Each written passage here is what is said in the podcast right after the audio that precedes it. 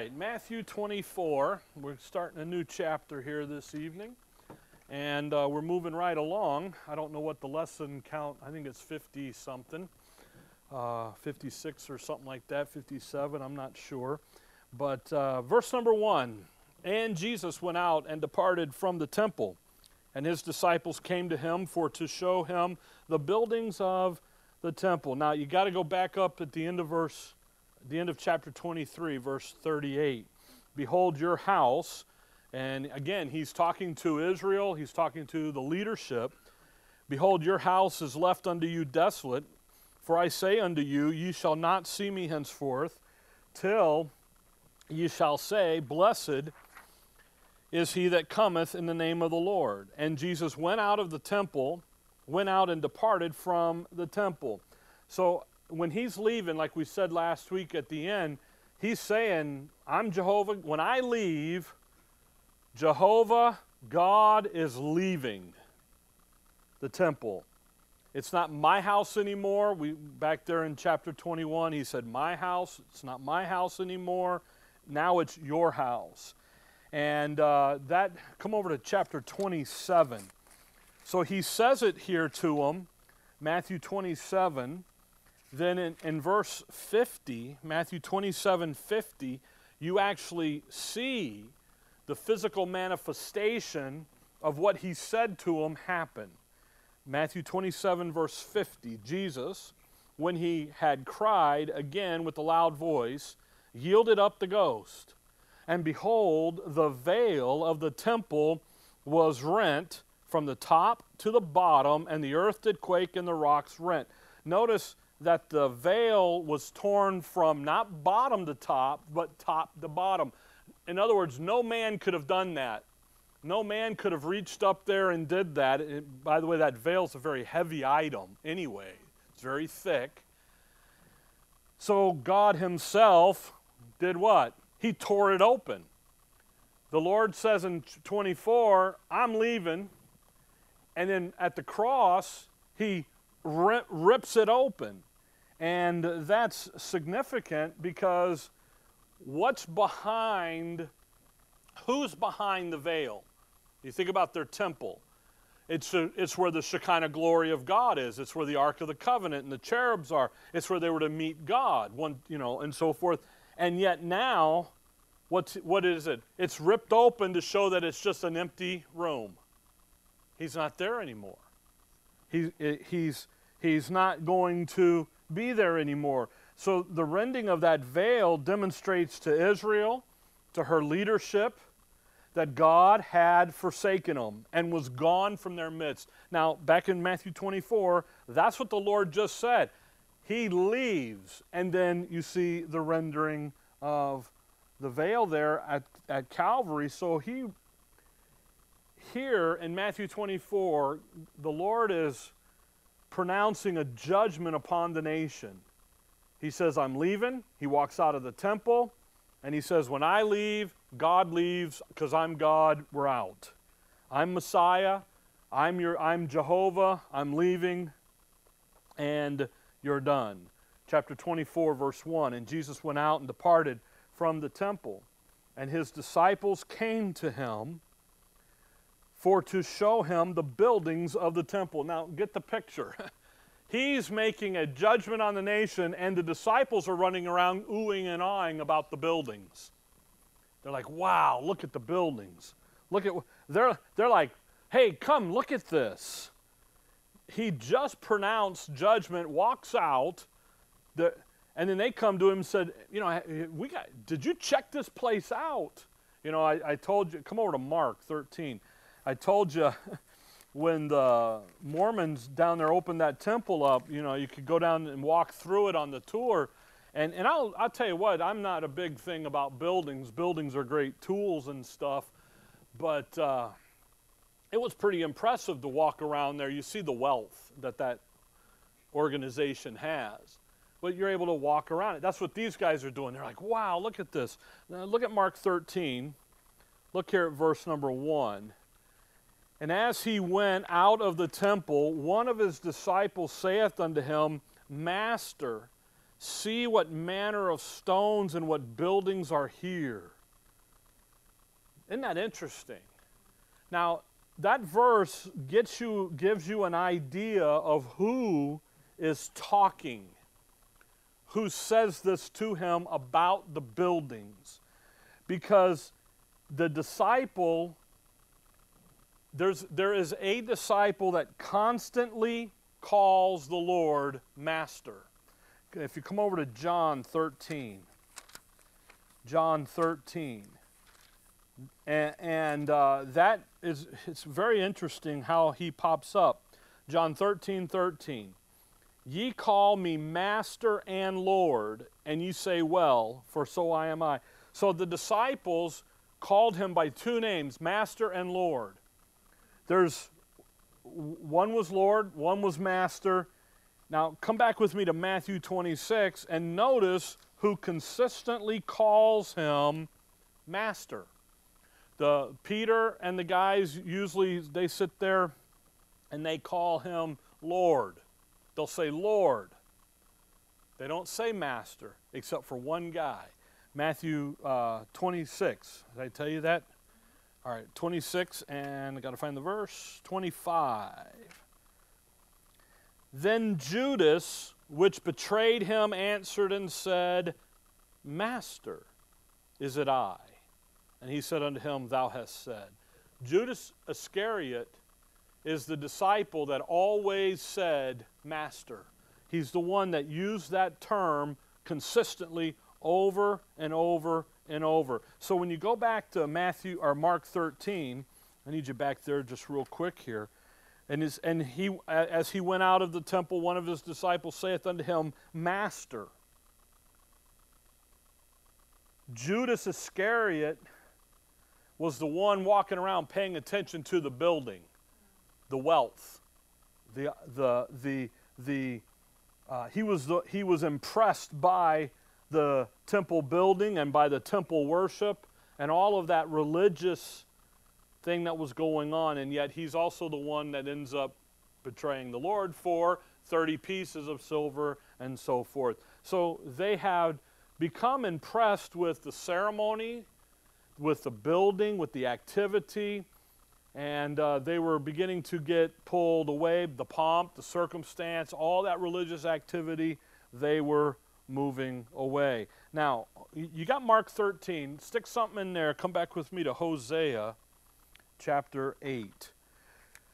Because one of the most dangerous things that anyone can do in church or spiritual realm is to get involved in a major building program. and uh, we have, look at Hosea 8 and look at verse 14. Hosea 8, 14. I mean, you understand if you've been around any denominational organizations, there's always a building, you know, program. When, when we were trying to pay the mortgage off here, I told the guys on the board, I'm going to get one of those thermometers and we'll go mark it, you know, because hanging on the wall, make everybody feel guilty because it isn't getting filled in fast enough, you know, because usually that's what they do. You know, they, they put you to the grindstone. Uh, Hosea 8, look at verse 14. For Israel hath forsaken his maker, and uh, what? Buildeth temples. You see, they lost the Lord in when they started their building programs. And again, you have to be very careful with that and don't misunderstand what I'm saying. A building's a great tool, a great thing to have. It's a tool. Now the people are the church, and the building is where the church meets.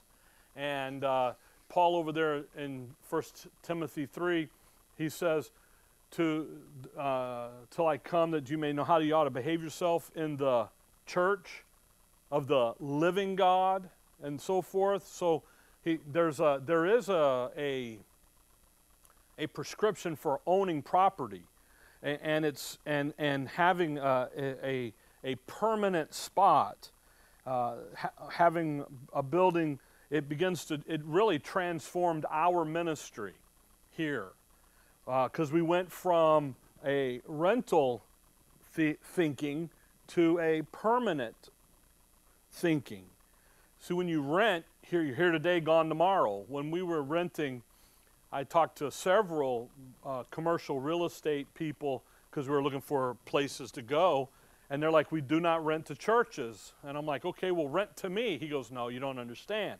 So I asked one guy, I said, why don't you rent to churches? He said, here today, gone tomorrow, and they never pay their rent. I'm like, well, we'll pay our rent, but he's like, it doesn't matter. We've been burned too many times, so we're just not going to do that. But when you own something, what do you do? You put your roots in.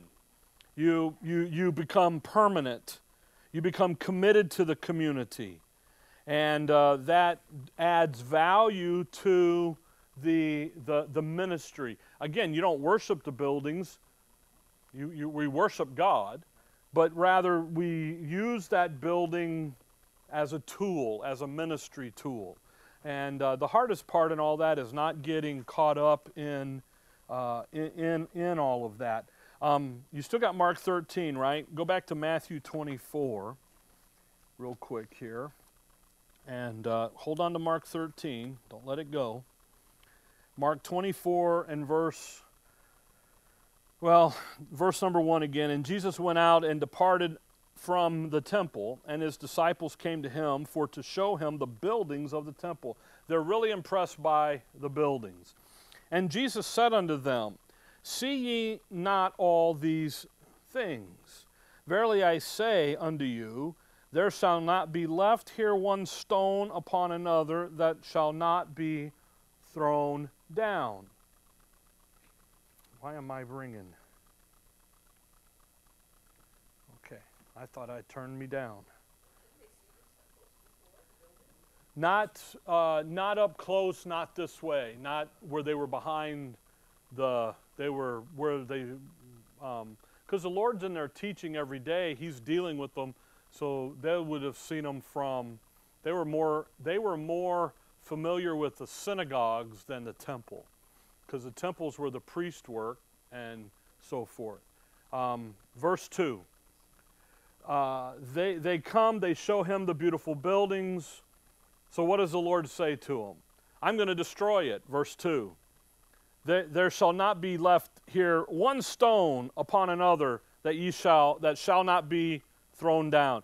He, he, they're looking at all of the wow, and he's sitting there going, um, I'm going to destroy all this, guys. you guys are stuck on looking at it. I'm going to come and destroy it. Now, when he says this, eh, come back with me to, to Micah chapter 3. Micah chapter 3. I didn't forget about Mark, just hang on to it. Micah chapter 3. The, the synagogue is, um, it,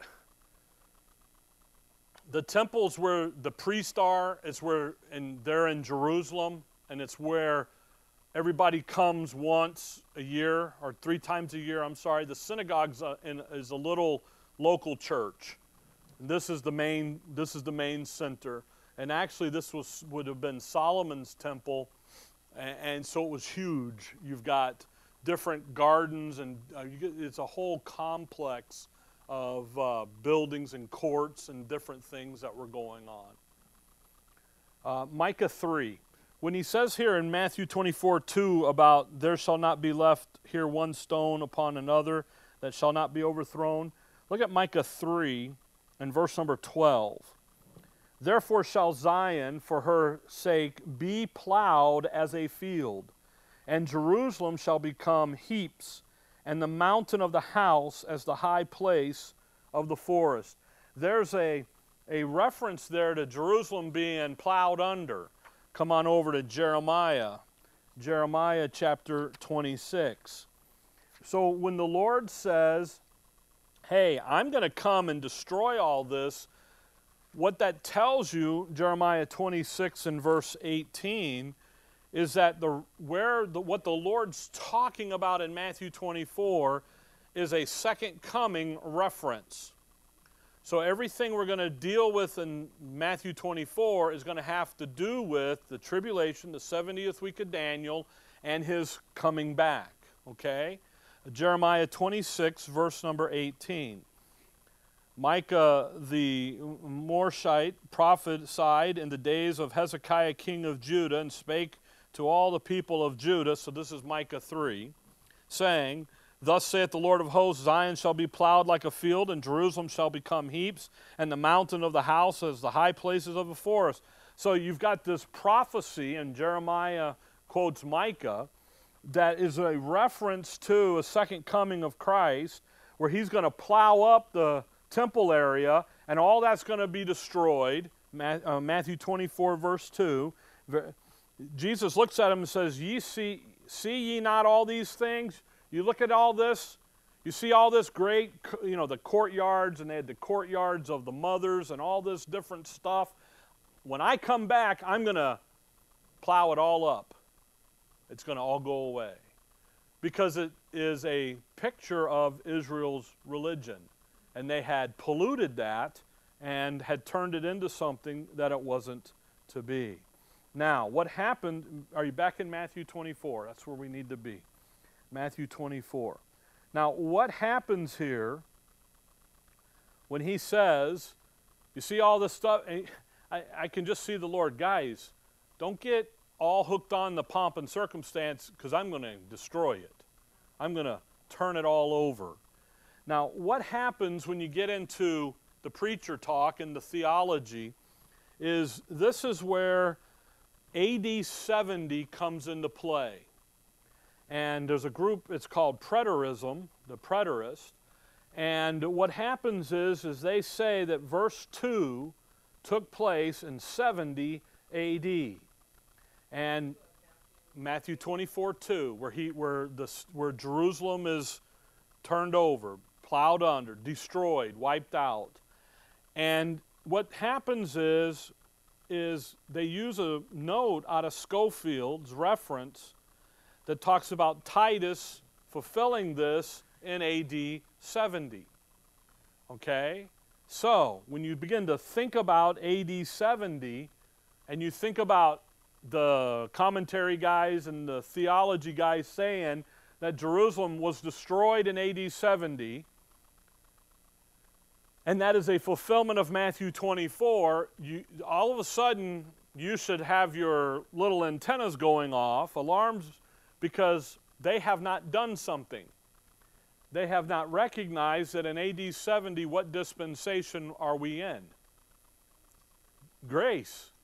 See, Paul comes on the scene roughly 33, 34 AD, and, and, he, and he's running to 63, 65 AD. He's, and then, and by the way, Titus, he doesn't destroy the city in 70. He lays waste to it, but he doesn't destroy it. It's not wiped out yet.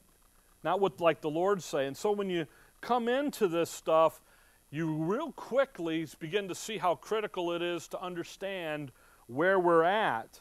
We're in the age of grace. We're not in the age of prophecy. And what happens is, is when you begin to think about, you know, people talk about Hitler being uh, the Antichrist. Well, how, do, how you know he's not, one, is he doesn't match up to the nationality issues, but two, you're in the age of grace. And three, the only way you would ever know that Hitler was the Antichrist is to be past all that and look back and say, yeah, he was. See? Because God's Word tells you how he's going to look and be. It's like you hear him Trump's the Antichrist, Obama's the Antichrist, Clinton's the Antichrist. And it's like uh, just stupidity out of people, but they don't understand the Word rightly divided. So, and somebody put a microphone in front of them, and off they go. So you have to be careful when we go down through this passage because when you do, you have to understand that by 70 AD, the canon of the scriptures that we hold, by 70 AD, all of the New Testament was done, was written, was copied, and had been distributed out to all of the believers. All of Paul's epistles were written, all of it was done. And actually, you guys know me, Second is the last book, so that means all the Hebrew epistles were done. So when you read about Revelation being written in 90, 96 AD or whatever, no, it was written much earlier. And actually, if you go to Hebrews, run over to Hebrews 8. It's a fascinating thing. You look at Hebrews 8, Hebrews 8, verse 13. Hebrews 8:13. So, again, it's an interesting idea that they can look at history and say, well, 70 AD, Titus did this, so that's a fulfillment of Matthew 24. But the problem is, is God had interrupted Matthew 24. He had interrupted that prophetic program. So let's not slip back into the prophetic program. Rather, let's go into the passage, which is what we're going to do here, and let's see what Christ is talking about and just take it as it comes to us. If you look at Hebrews 8, verse 13, in that he saith, A new covenant hath he hath made the first old. Now that which decayeth and waxeth old is ready to what? So the condition in Hebrews is what's happening. The old covenant is ready to vanish away. The new covenant is ready to be established. So we're not in Paul's epistles. We're not in, we're, we're historically, we're in Acts. That's what they're looking at. If you look over in chapter 10, look at verse 11. By the way, Hebrews 2 tells us that he's writing of things to come. So we're going to put it out on the other side of the book of Acts. Hebrews 10, if you look at verse 11, and every priest standeth daily ministering and offering oftentimes the same sacrifices which never which can never take away sin. So what is going on in the time period of Hebrews being written? There's a priest standing in a t- doing daily sacrifices. So when you come into Hebrews, you come back to Hebrews 2, even the book of Hebrews is not a late book. Hebrews is really an earlier book. It's written in light of Paul's revelation about the cross. And Hebrews comes in and explains what the cross means to that little flock. If you look at Hebrews 2, if you look at verse 5, for unto the angels hath he not put in subjection the world to come, comma, whereof we speak. So what are we going to be talking about? so you think about Matthew, Mark, Luke, and John, the Acts period, then you would have Hebrews through Revelation. But what did he do? He threw an interruption there, and you have Paul's epistle. So when you come to by the way, the he- book of Hebrews doesn't say anywhere in it, when the church, the body of Christ is over, here's what's going to happen. It says that old covenant is vanishing away, and here comes the new covenant. And the new covenant is a grace covenant based upon the work of Christ on the cross for you guys. And that issue that happens in Hebrews again, it's written in light of the revelation given by Paul about the cross. So it's written in that Acts period of time between Acts 9 and 28 where that information is being taught by Paul and then put out there. After Paul's revelation uh, uh is complete and comes in, they understand that the temple and the temple worship is going to cease. So when 70 AD comes by, what does that, those circumcision believers that are left, that are still alive, what are they doing? What do they understand to be the case? Well, Acts 15, Galatians 2, what do they understand they're sitting in? The age of grace. They see Titus sack the, the city, they do his thing. You know what they know that is not happening? Matthew 24. Why? Because they understand what God is doing, by, and they not only understand Him, they believe Him. See, that's the thing. It, it's very fa- uh, uh, um, go back to Matthew 24, and on your way, get. Now we're going to go back to Mark 13. It's fascinating to me that the apostles understood what Paul was and who Paul was and what he was all about, and they endorsed him, and then they went and finished up their the writings, Hebrews through Revelation, got all that done, and us dumb thump Gentiles think that they're out there doing stuff that they weren't out there doing. And the only one that really violated that agreement was James, because he's out getting, look at how people zealous of the law. He stayed doing stuff that he had agreed that he wouldn't do, you know. And, and then, on top of all that, take Satan. Satan knew instantly that God was no longer doing the prophetic program, turned his eyes, took his eyes off of Peter and the little flock and put them directly on Paul and the body of Christ. And what do we do? Not we, but people. Oh, we're back over here in Acts 2 doing that. No, no, you're not. Even Satan's not doing that stuff. Anyway, I'll get off my, my stool. Matthew 24, verse 3. And as he sat upon the Mount of Olives, the disciples came unto him privately, saying, Tell us, when shall these things be? And what shall be the sign of thy coming and of the end of the world? Now, what happens is, is you see that thing where it says the disciples came unto him? He is not holding a big meeting, Mark 13, okay? He's literally only talking to just a couple.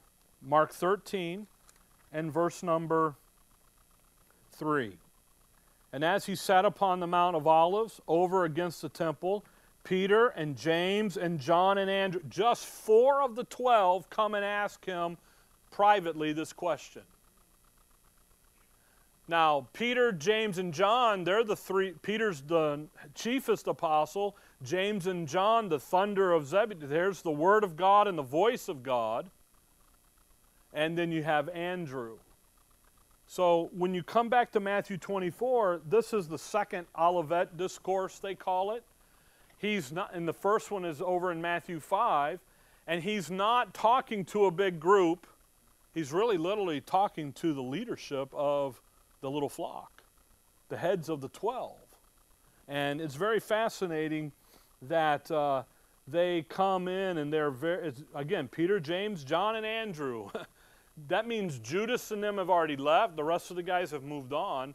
They come up, Matthew 24 3. And as he sat upon the Mount of Olives, the disciples came unto him privately, saying, Tell us, when shall these things be, and what shall be the sign of thy coming and of the end of the world?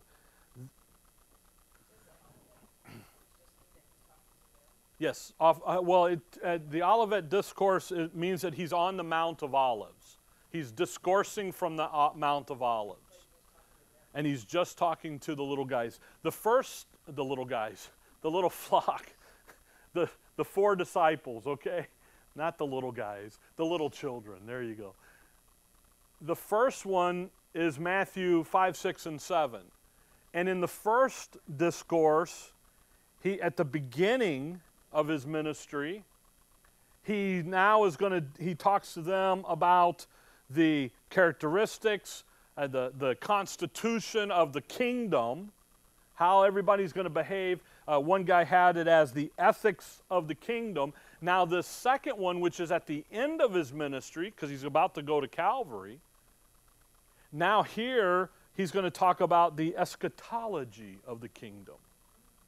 He, ooh, yeah. This one, he's going to talk about how the kingdom comes in, the consummation of the kingdom, and the characteristics of the last days, and the people who are going to go into the kingdom through the tribulation. So here, beginning, okay, this is what every, how everybody's going to behave and look like in the kingdom, Matthew 5, 6, 7. And now here, the end times, here's what it is. Thus, the question, the, there's really three questions asked here by the guys. So, when you think here about the second Sermon on the Mount, and again, you'll notice it's the Mount of Olives. That's significant. Come over to Acts chapter 1. Acts chapter 1. Yeah, the air conditioning kicked on. I could feel it. yeah, the front row's bundling up, the back row's going, woohoo, all right. Acts chapter 1. Notice this, this significance here in the end of his ministry because of he's going to be talking about the, the last days and the tribulation Acts 1, verse number 9. Acts 1 9. And when they had spoken these things while they beheld, he was taken up, and a cloud received him out of their sight. So he's ascend, his ascension. All right? Verse 12. Then returned they unto Jerusalem from the mount called Olivet. So they're out on the Mount of Olive, Olives out there, and he's ascended up. Now look at verse 11. Which also, uh, verse 10, and while they looked steadfast toward heaven as he went up, behold, two men stood by them in white apparel, which also said, Ye men of Galilee, why stand ye gazing up into heaven? This same Jesus which is taken up from you into heaven shall so come in like manner as ye have seen him go into heaven. He's ascended up from the Mount of Olives, and you know what he says? He's going to come back the same way. As you saw him go up, when he's coming back, he's going to come back the same way. Now, come over to Zechariah chapter 14. Zechariah, Malachi, Matthew. So it's the end of the book. Zechariah 14. The thing about the Mount of Olives and why it's so significant here at the end, they could have went he has been sleeping, he's been camping on the Mount of Olives. The daytime goes into Jerusalem, into the temple, and teaches. Leaves the city, comes out, goes back to camp. Now they're walking back out. The, the eight disciples go on, the four guys hang back, and, he, and, he's, and they're asking him, hey, what's going to happen here? When and what? and he sits down with them on the Mount of Olives and he begins to talk about the end. And the significance of that is Zechariah 14. It's also Acts 1, because in Acts 1, he left and the angel said, What? The way he left is the way he's coming back. Zechariah 14, verse 1. Behold, the day of the Lord cometh. So, where are we at? When, the, when Christ comes back the second time, Verse 3 Then shall the Lord go forth and fight against those nations as when he fought in the day of battle. And his feet shall stand in that day upon the Mount of Olives, which is before Jerusalem on the east, and the Mount of Olives shall cleave, and so forth, and off you go. When he comes back the second time, his feet doesn't touch the ground until he gets back to the place where his feet the last time were touching, which is the Mount of Olives. So when you come back to Matthew 24, it's not by chance or happenstance or circumstance, it's rather by a great design here that he's sitting on the Mount of Olives and he's going to give this discourse about the last days, the end times, and him coming back. So the Mount of Olives in your Bible is always associated, I shouldn't say always, most of the majority of the time associated with the Lord's second coming. Uh, back to the earth and then to set up his kingdom. So he's going to sit here, give the, his second sermon on the mount, if you will, and he's going to talk to them about uh, the, uh, him coming back and the establishment of his kingdom. Matthew 24. I will tell you, by the way, Matthew 24 and 25 are two uh, of the most difficult chapters in the entire Bible. and I say that understanding that Acts 2 and Hebrews 6 gives it a good run for its money.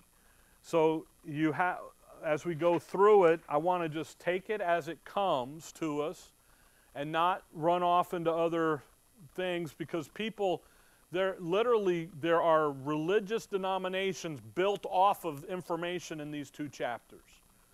And when that happens, then you, well, first of all, it happens because of the failure to rightly divide the word, be dispensational. But then, uh, like that AD 70, the preterist view and so forth. But it also is a failure to just study the scripture the way it is. Okay? So when you come here, Matthew 24, verse 3, they're going to ask him, it's two questions, but it's, it's uh, two questions with three parts, because there's only two question marks. Notice what they say Tell us, when shall these things be? And what shall be the sign of thy coming and of the end of the world? So you've got two questions, really, in three parts. You've got a when. When, when is your coming? All right. And then what is the sign of thy coming? I'm, I'm sorry, when shall these things be? And then what's the sign of your coming? And what's the sign of the end of the world? so you got really three issues here that we're going to be looking at. And when you look at this from verse 4 to verse 24, he's going to answer these questions in reverse order. Uh, and he does this because of the significance of his coming back triggers it all, but brings it to a completion here. So the first, in verse 4 to 24, he's going to answer the issue of the end of the world. What is the sign of the end of the world? From verse 25 down to verse 31, he's going to answer the question about the sign of his coming. Then in verse 32 to 51, he's going to answer the question of when. And in all of this, nowhere does 70 AD apply, by the way. Okay? And it's an interesting thing when he, by the way, he's going to say there about the when. And over in Acts 1, he says it's not for you to know the times of the seasons. The to know the time or the seasons which the Father. So there's some things there. That's why that's at the end, okay? All right. Now, so the first issue is going to be what is the sign of the end of, of the world? And we've already been uh, instructed on some of that. Come back to Matthew 13 about the end of the world. That expression, we've already seen it, and he's given it to us in a parable of the tares and the wheat. So, Matthew 13, verse 38.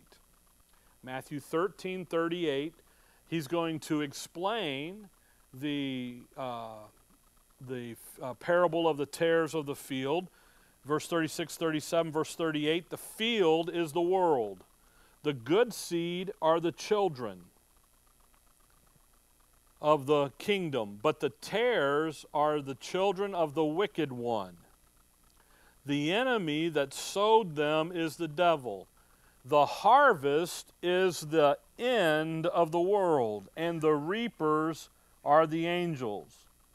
As therefore the tares are gathered and burned in the fire, so shall it be in the end of this world. The Son of Man shall send forth his angels, and they shall gather out of his kingdom all things that offend, and them which do iniquity, and shall cast them into a furnace of fire. There shall be wailing and gnashing of teeth. Then shall the righteous shine forth as the sun in the kingdom of their Father. Who hath ears to hear, let him hear. So, when he says the end of the world, what is the end of the world? He he's not talking about the end of the planet. Okay? Usually people, oh, the, well, if, if the end of the world was the end of the planet, then there would be no planet to put the kingdom on.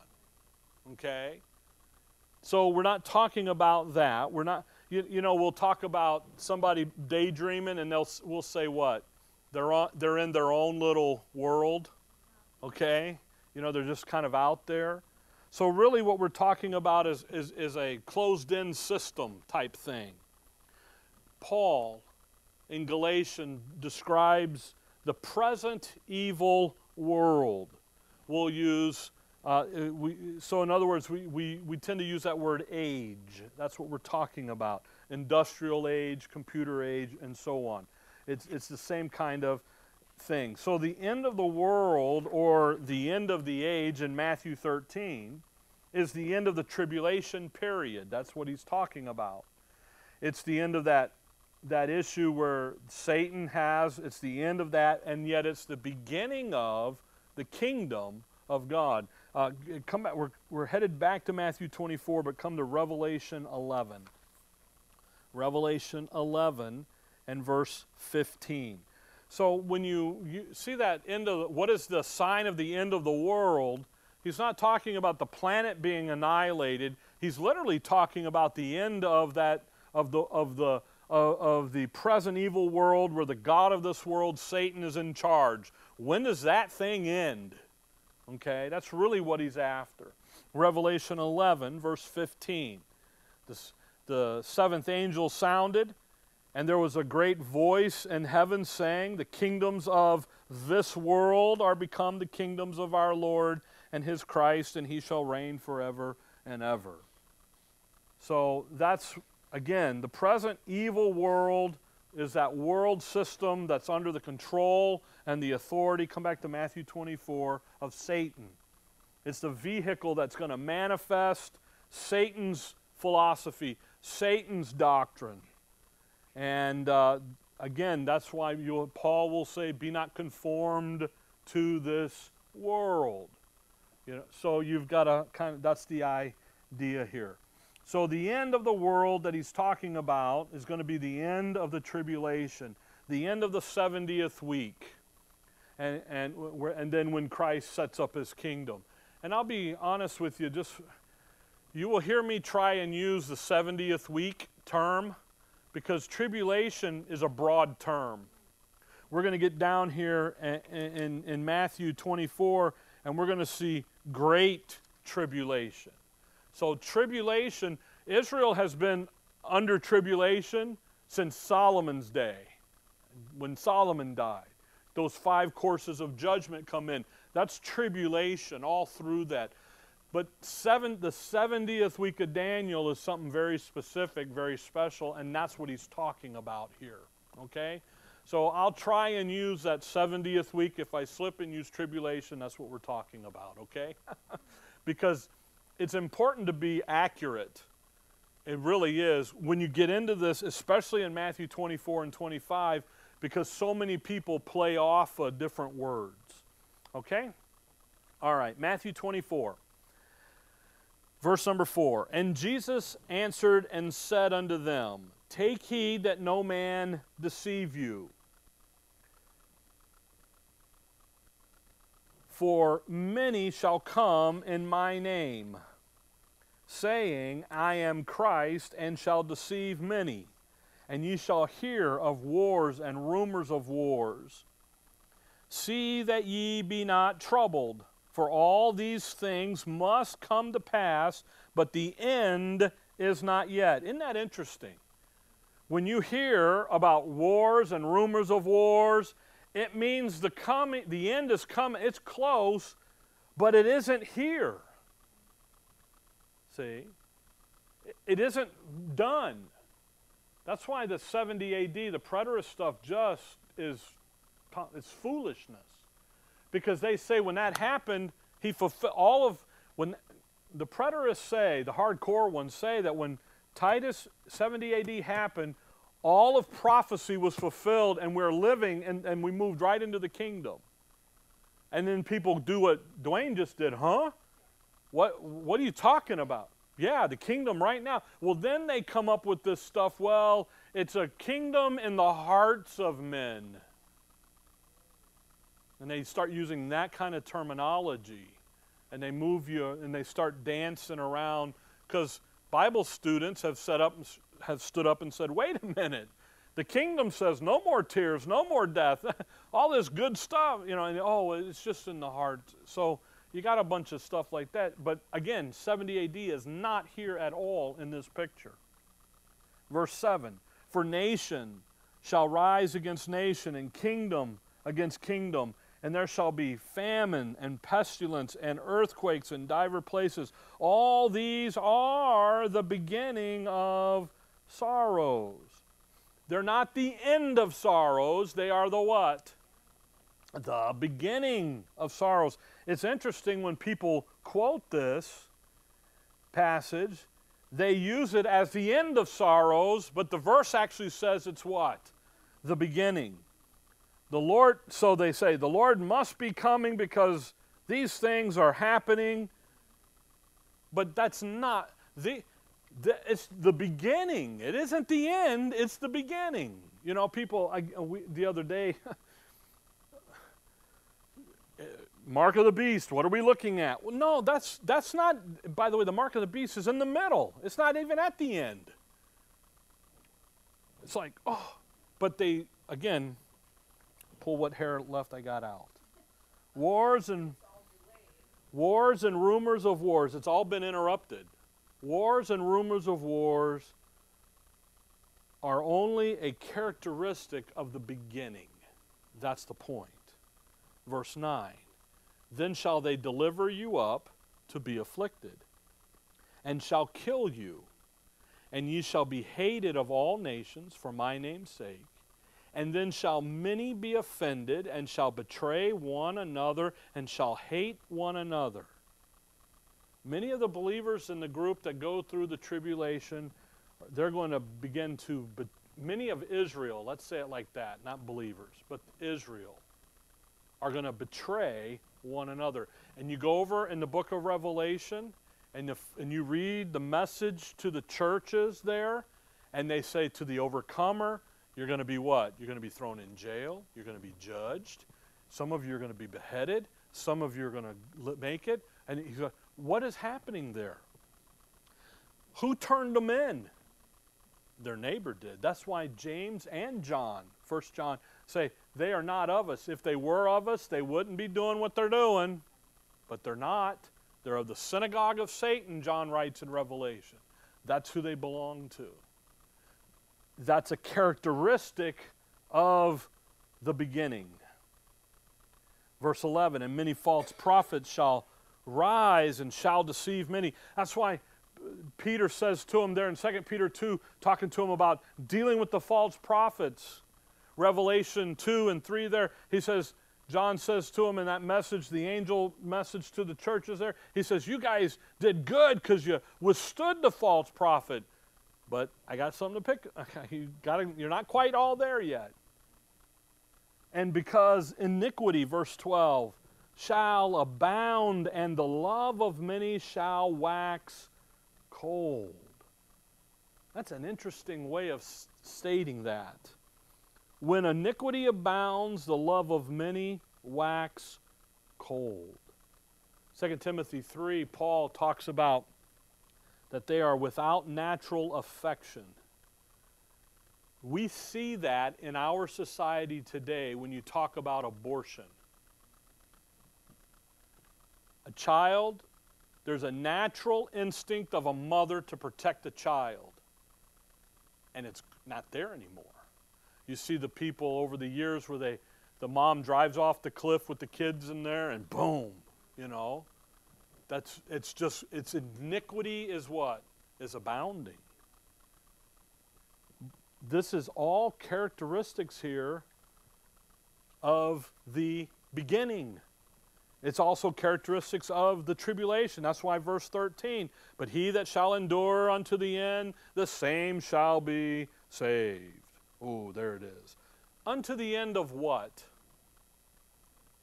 The end of the tribulation not unto the end of your life, not to the end of the, un, un, you know, un, of whatever. It's the end of the tribulation. That's the context that that verse sits in. Verse 14, and this gospel of the kingdom shall be preached in all the world for a witness unto all nations, and then shall the end come. You see, the end in verse 3 the end in verse 6, verse 13 and 14, it's the same end, E N D. The period of time in verse 9 to 14, when the gospel of the kingdom shall be preached in all the world for a witness unto all the nations. Okay? In that time, by the way, in verse 9 to 12, it's obvious that it's going to be a tough time to preach the gospel of the kingdom. People aren't going to be falling all over each other to believe it and to receive it and to hear it. They're actually going to be betraying one another, killing them. People in those ranks of that little flock are going to get it in the neck because Israel around them has rebelled. So, what do you have? From 9 from 5 verse 4 5 down to verse 14, you have the first half of the 70th week of Daniel. That's what you have. And you know that because of what verse 15 says. When ye therefore shall see the abomination of desolation spoken of by Daniel the prophet stand in that holy in the holy place, whosoever readeth, let him read. Then let them which be in Judea flee into the mountains. Now, time's almost up, but there's two things in verse 15. When in Daniel does the abomination that maketh desolate stand in the holy place? By the way, that's Daniel 9, verse 27. It happens in the midst of the week. Don't, uh, again, to be accurate, not middle, midst, okay? and it's very clear that that's in the midst of the week. So down to verse 15 is the first half of the week, the first three and a half years of that 70th week, of those seven years. And then from verse 15 down, you're going to have the second half, the second three and a half years. And 15 identifies where the middle of the, the midst of the week happened, and then 15 on, we're going to be down to the end. Okay? Again, if you'll notice the parenthesis, whosoever readeth, let him understand. That is a great chilling reminder that you and I will not understand this stuff. As much as we think, because Dr. So and so told us, Lee, how, uh, uh, I just had the guy's name. Doggone it. Big, big Revelation, second coming guy. It was on the TV. Hal Lindsey, yeah. Just because Dr. Lindsey told us, or the other guys. No. That stuff in Daniel, you know, you go, we go through Daniel and GSB, and Dad says it over and over. I don't understand this. I, he does now more than he did then because of the time to study. But it's written to who? Israel. It's not written to you and I. That's why when I hear people stuck in Revelation, I go, it's not written to you. You're not going to understand that. We can, get a, we can get a big outline and a broad understanding of it, but those details are hard for us to get because it's not talking to us. But it's also talking to a specific group of people sitting where? In the 70th week of Daniel, who are going to be seeing this stuff and moving through. Now, in verse 13 and 14, we're going to pick up there next time, but there's something I want to do with you uh, here before we quit because the hour is, is almost up. You got Matthew 24. Come back over with me to Revelation 6. Because in Revelation 6, there are some seals that are going to get opened, six of them. Okay? And in the six seals that are laid out in Revelation 6, you see a correspondence to them in Matthew 24, verse 5 down to verse uh, 13 there, and then down in another passage. And it's very fascinating that the Lord teaches those four men about this, and then John's going to write about it. And again, that's because who is Jesus? He's the Word, and he, under, he knows what's coming. 6 1. By the way, the 70th week of Daniel does not start in Revelation 1, it starts in Revelation 6. Okay? 6 1. And I saw when the Lamb opened one of the seals, and I heard, as it were, the noise of the thunder. One of the four beasts saying, Come and see. I saw, and behold, a white horse, and he that sat upon on him had a bow, and a crown was given unto him, and he went forth conquering and to conquer. Revelation 6 2. That's the, the white horse, first seal. Verse 3. And he opened the second seal uh, and verse 4 there, and there went out another horse that was red, and power was given to him that sat thereon to take peace from the earth, and that they should kill one another, and there was given unto him a great sword. And when he had opened the third seal, I heard the third beast say, Come and see. And I behold, and lo, a black horse. And he that sat on him had a pair of balances in his hand. And I heard a voice in the midst of the four beasts saying, A measure of wheat for a penny, and three measures of barley for a penny, and see thou hurt not at the, uh, at the oil and the wine. And when he had opened the fourth seal, I heard the voice of the fourth beast say, Come and see. And I looked, and behold, a pale horse, and his name that sat on him was Death, and hell followed with him. And the power was given unto them over the fourth part of the earth to kill with the sword, and with hunger, and with death, and with the beast of the earth. And when he had opened the fifth seal, I saw under the, uh, uh, I saw under the altar the souls of them that were slain with the word of God, and for, uh, I'm sorry, for the word of God and for the testimony which they held. Verse 12 And I behold, when he had opened the sixth seal, and lo, there was a great earthquake, and the sun became black as sackcloth of hair, and the moon became as blood. Verse 14 And the heaven departed as a scroll when it was rolled together and every mountain and island was moved out of their place. So, by the way, there's, a, there's an appearance here, verse 16, and, and, uh, and said to the mountain and the rocks, Fall on us and hide us from the face of him that sitteth on the throne and from the wrath of the Lamb. So there are six seals. Come back to Matthew 24. The first seal, that white horse, is not the Lord Jesus Christ, it's the Antichrist. The second seal has to do with war. That's there in verse 3 and 4. The third seal, the rider on the black horse, has to do with famine. The fourth, the fourth seal, the rider on the pale horse there, has to do with death and hell and pestilence. And the fifth has to do with the persecution, the souls under the altar. The six seals has to do, the sixth one has to do with signs in the heavens, and that the fact that the heavens open and there's a manifestation of the Lord Jesus Christ sitting on the throne ready to come back in wrath. Now, in Matthew 24, watch them match up. In Matthew 24, verse 5. For many shall come in my name, saying, I am Christ, and shall deceive many. Well, there are many false Christs showing up, right? Antichrist, there's the first seal. Verse 6 and ye shall hear wars and rumors of wars, for nations, and verse 7, for nation shall rise against nation. There's the second seal, the rider on the red horse, and the thing about going to war. It's interesting, by the way, that rider, he only has a bow. He does not say he has an arrow. He's only a bow. The next rider has a great sword, wheeling death. So, anyway. Verse 7 uh, there shall be famines and pestilence and earthquakes and die. See, see that famines? There's the third seal, the black horse. Uh, pestilence and earthquakes. There's the fourth seal with the pale uh, with the right the pale horse and the rider. That's also you, you see, uh, um, there.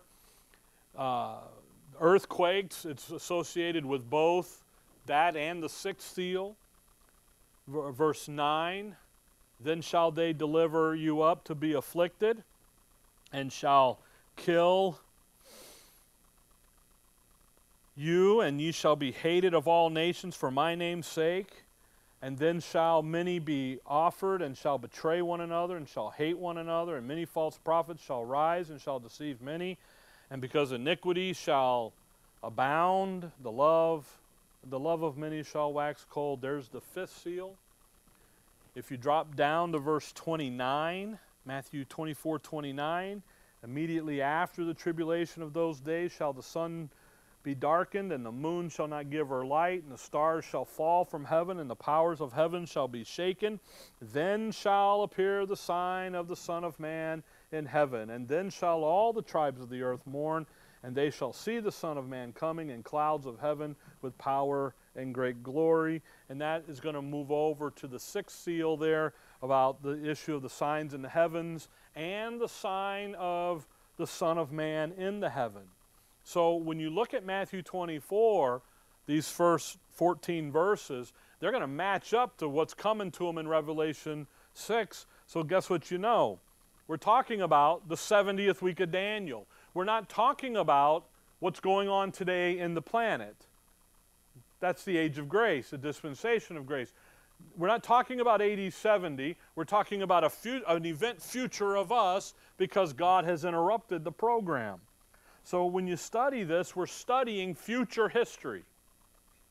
We're looking at things that are happening concerning the tribulation and the second coming of Christ. So we need to leave them over there and not bring them into us today because it isn't talking about us. Okay? I hope you catch that. I did that rather quickly. I'm, I apologize for that, but just because of the time. Okay? And besides, I think we're at the bottom of Dwayne's page. oh, I'm on the second page now. Okay. So the, I, that's how I know the hour's up. Okay? So we're going to pick back up and catch some things in verse 13 and 14, and, and again, just kind of move on.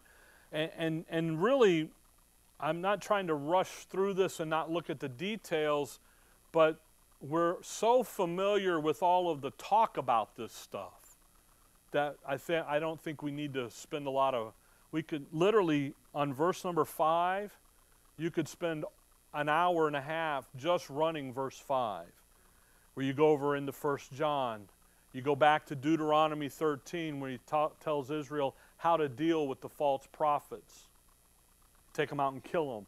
Go to First John and see the test given to identify these false prophets. You go to Second Peter where he deals with that, that little flock there and telling them how to deal with the false prophets. You go in, so we could do all that. We almost did it, but you could do all that, and I think we're familiar with that enough to kind of get the idea.